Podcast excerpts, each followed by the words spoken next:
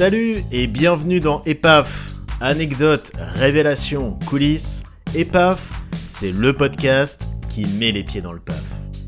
Aujourd'hui, je vais vous parler de ces animateurs qui ont fait un flop avant de revenir au top.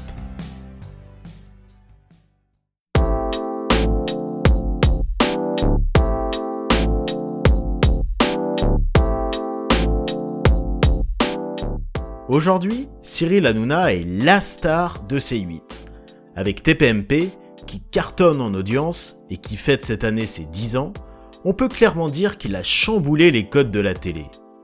Mais il y a quelques années, Hanouna n'était pas sur la route du succès. Bien au contraire. Cyril Hanouna a pas mal galéré dans ses débuts dans le PAF. Après des débuts à comédie dans la grosse émission où il s'illustre en se mettant à nu, au sens propre, il tente de reprendre le Morning Live en 2003 sur M6. Mais passer après Michael Youn n'est pas simple, et au bout de quelques mois, il jette l'éponge.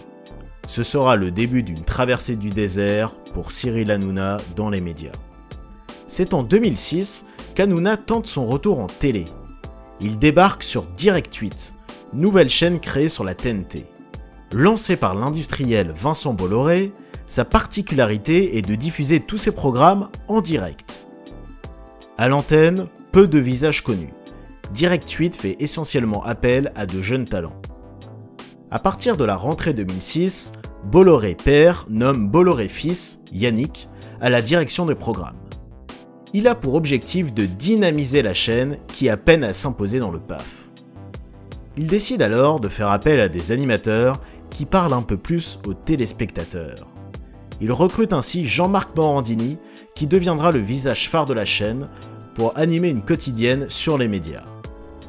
Et puis, il fait appel au trublion Cyril Hanouna, dont il apprécie son humour et qui deviendra par la suite son associé dans sa maison de production, H2O, la boîte de prod qui concevra Touche pas à mon poste sur France 4 et dont on connaît la suite de l'histoire. Mais revenons sur Hanouna sur Direct 8. Son émission s'appelle Le Gros Direct. Il s'agit d'un talk show hebdomadaire diffusé tous les dimanches à 20h30 pendant une heure. À l'époque, la chaîne vend le programme comme le lieu où tout peut arriver. Le concept n'est pas sans rappeler TPMP. Décrypter l'actu avec une bande de chroniqueurs et jouer sur le direct pour faire des happenings. En plateau, c'est Hanouna et ses drôles de dames. Il est entouré de cinq femmes. La comédienne octogénaire Ginette Garcin, la journaliste santé Fabienne Kramer, la chef d'entreprise Elisa Cohen, la jeune comédienne Julie Bargeton et une certaine Louise Bourgoin, qui rejoindra ensuite le grand journal de Canal ⁇ pour en devenir l'une de ses plus célèbres Miss Météo. L'émission ne marquera pas les esprits et ne va pas s'inscrire dans la durée. Après Direct 8, Hanouna débarque sur France Télé, où il y passera de nombreuses années. Il faudra attendre 6 ans plus tard, en 2012, pour que Cyril Hanouna revienne sur la 8, devenue D8, pour animer une nouvelle émission, Touche pas à mon poste. Sur D8, il retrouve la famille Bolloré, qui va faire d'Hanouna sa poule aux odeurs. Eh ouais, c'était pour euh, la, la chaîne Direct 8 de l'époque. Ah oui. Et euh, j'étais entouré que de filles. Et il y avait Louise dedans. Ouais. Et elle était déjà. C'était quoi le exceptionnelle. concept Le concept, c'était moi et des meufs. Ah, mais ça, Charlie non, et les drôles de dames, quoi. C'était bien. En fait, c'était votre vie, c'était une télé-réalité, quoi.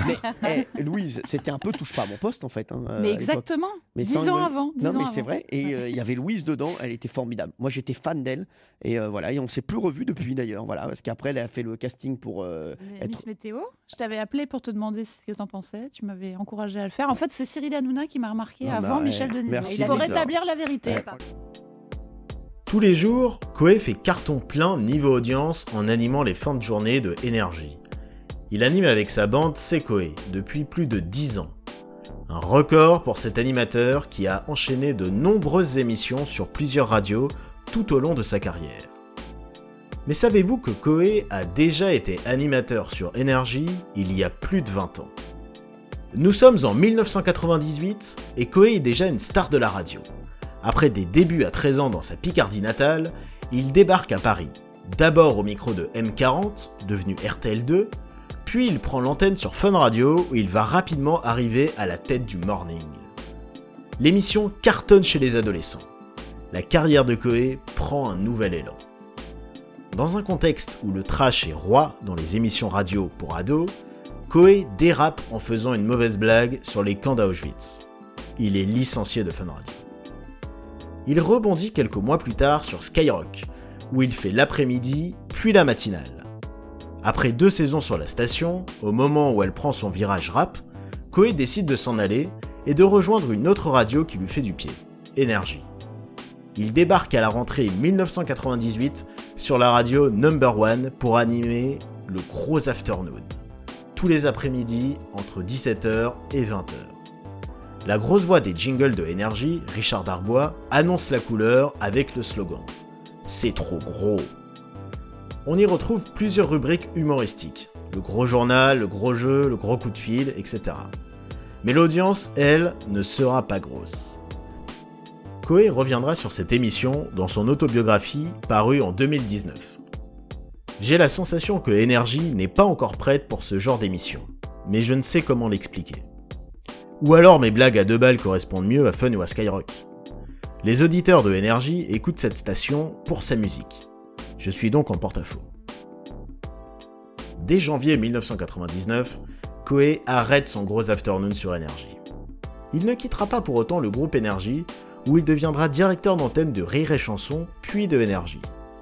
Il rejoindra ensuite Europe 2 pour prendre la direction des programmes et reprendre l'antenne en avril 2001 avec le Morning. Ce sera alors un nouveau chapitre dans la vie de l'animateur. Suivra rapidement la méthode Coé sur TF1, le pic de sa carrière. Après de nombreuses années à faire la matinale sur Europe 2, Fun Radio et Virgin Radio, Coé relèvera un nouveau défi en revenant sur Énergie pour y animer les soirées. La suite, on la connaît, il finira par devenir un pilier de la station à la Panthère. 17h, 20h. Afternoon. À TF1, Arthur fait partie des meubles. Il y est présent depuis près de 25 ans, il y a animé et produit de nombreux programmes cultes, comme Les Enfants de la télé, 120 minutes de bonheur, Apprendre ou à laisser. Et on peut le retrouver depuis près de 10 ans à la tête de Vendredi tout est permis. Et pourtant, Arthur sur TF1, l'aventure commençait mal. Retour au début des années 90 le nom d'Arthur est à l'époque plus synonyme de radio que de télé. Il a commencé au début des radios libres dans les années 80, puis a rapidement imposé son style sur différentes antennes. RFM, Skyrock et Fun Radio. Ses blagues potaches font un carton chez les ados. Il est surnommé Arthur, l'animateur le plus con de la bande FM. Et forcément, quand on commence à cartonner en radio, la lumière de la télé attire. Pour ses débuts à la télé, Arthur plonge directement dans le grand bain. Il débarque en mai 1992 sur TF1. Mais la chaîne ne lui confie pas pour autant la tranche la plus exposée. Son émission est programmée le vendredi soir à minuit. Le programme s'appelle L'émission impossible. C'est une sorte de late show diffusé en direct où l'animateur a plus ou moins carte blanche. La seule consigne, être impertinent. On retrouve ainsi par exemple la rubrique 17 secondes de bonheur, où une jeune femme fait tournoyer ses seins pendant 17 secondes. Ou encore l'orgasmotron, toujours dans le même registre, où une téléspectatrice doit simuler un orgasme. L'émission est aussi composée de sketchs et va révéler un duo comique culte, Ellie et Dieudonné. Dans un autre style, c'est aussi dans cette émission que fera ses débuts à la télé l'actuel animateur du télé-shopping sur TF1, Alexandre Devoise. Dans l'émission Impossible, Arthur reçoit aussi des invités, qu'il interviewe de manière originale. Par exemple, il recevra Thierry Ardisson sur un ring de boxe. Si Arthur fait un carton en radio, en télé, il va rapidement faire ses cartons. Après 6 mois, TF1 décide d'arrêter les frais, l'émission s'attirant plus de critiques que d'audience. Arthur déclara par la suite J'ai voulu faire de suite un talk show autour de ma personnalité. Je me suis planté. Un peu comme le type qui veut apprendre le foot et qu'on balance au poste d'avant-centre au PSG. Il attendra deux ans avant de revenir dans le petit écran, en 1994, dans un style beaucoup plus consensuel, en présentant Les enfants de la télé sur France 2. L'émission sera un succès, et c'est avec ce programme qu'Arthur reviendra sur TF1 en septembre 1996. Il ne quittera jamais la une qui consacrera l'animateur. Bonsoir, je m'appelle Arthur et en direct, vous allez assister à ma première émission de télé et peut-être même la dernière. Alors, la question que tout le monde se pose est qu'est-ce que je fous là et comment j'ai atterri sur TF1 C'est très simple. J'ai dit oui et voilà. Bienvenue sur TF1, on est tous des copains. Si tu ne joues pas au con, tu gagneras du pognon. Si tu as un bon audimat, on se mettra à quatre pattes.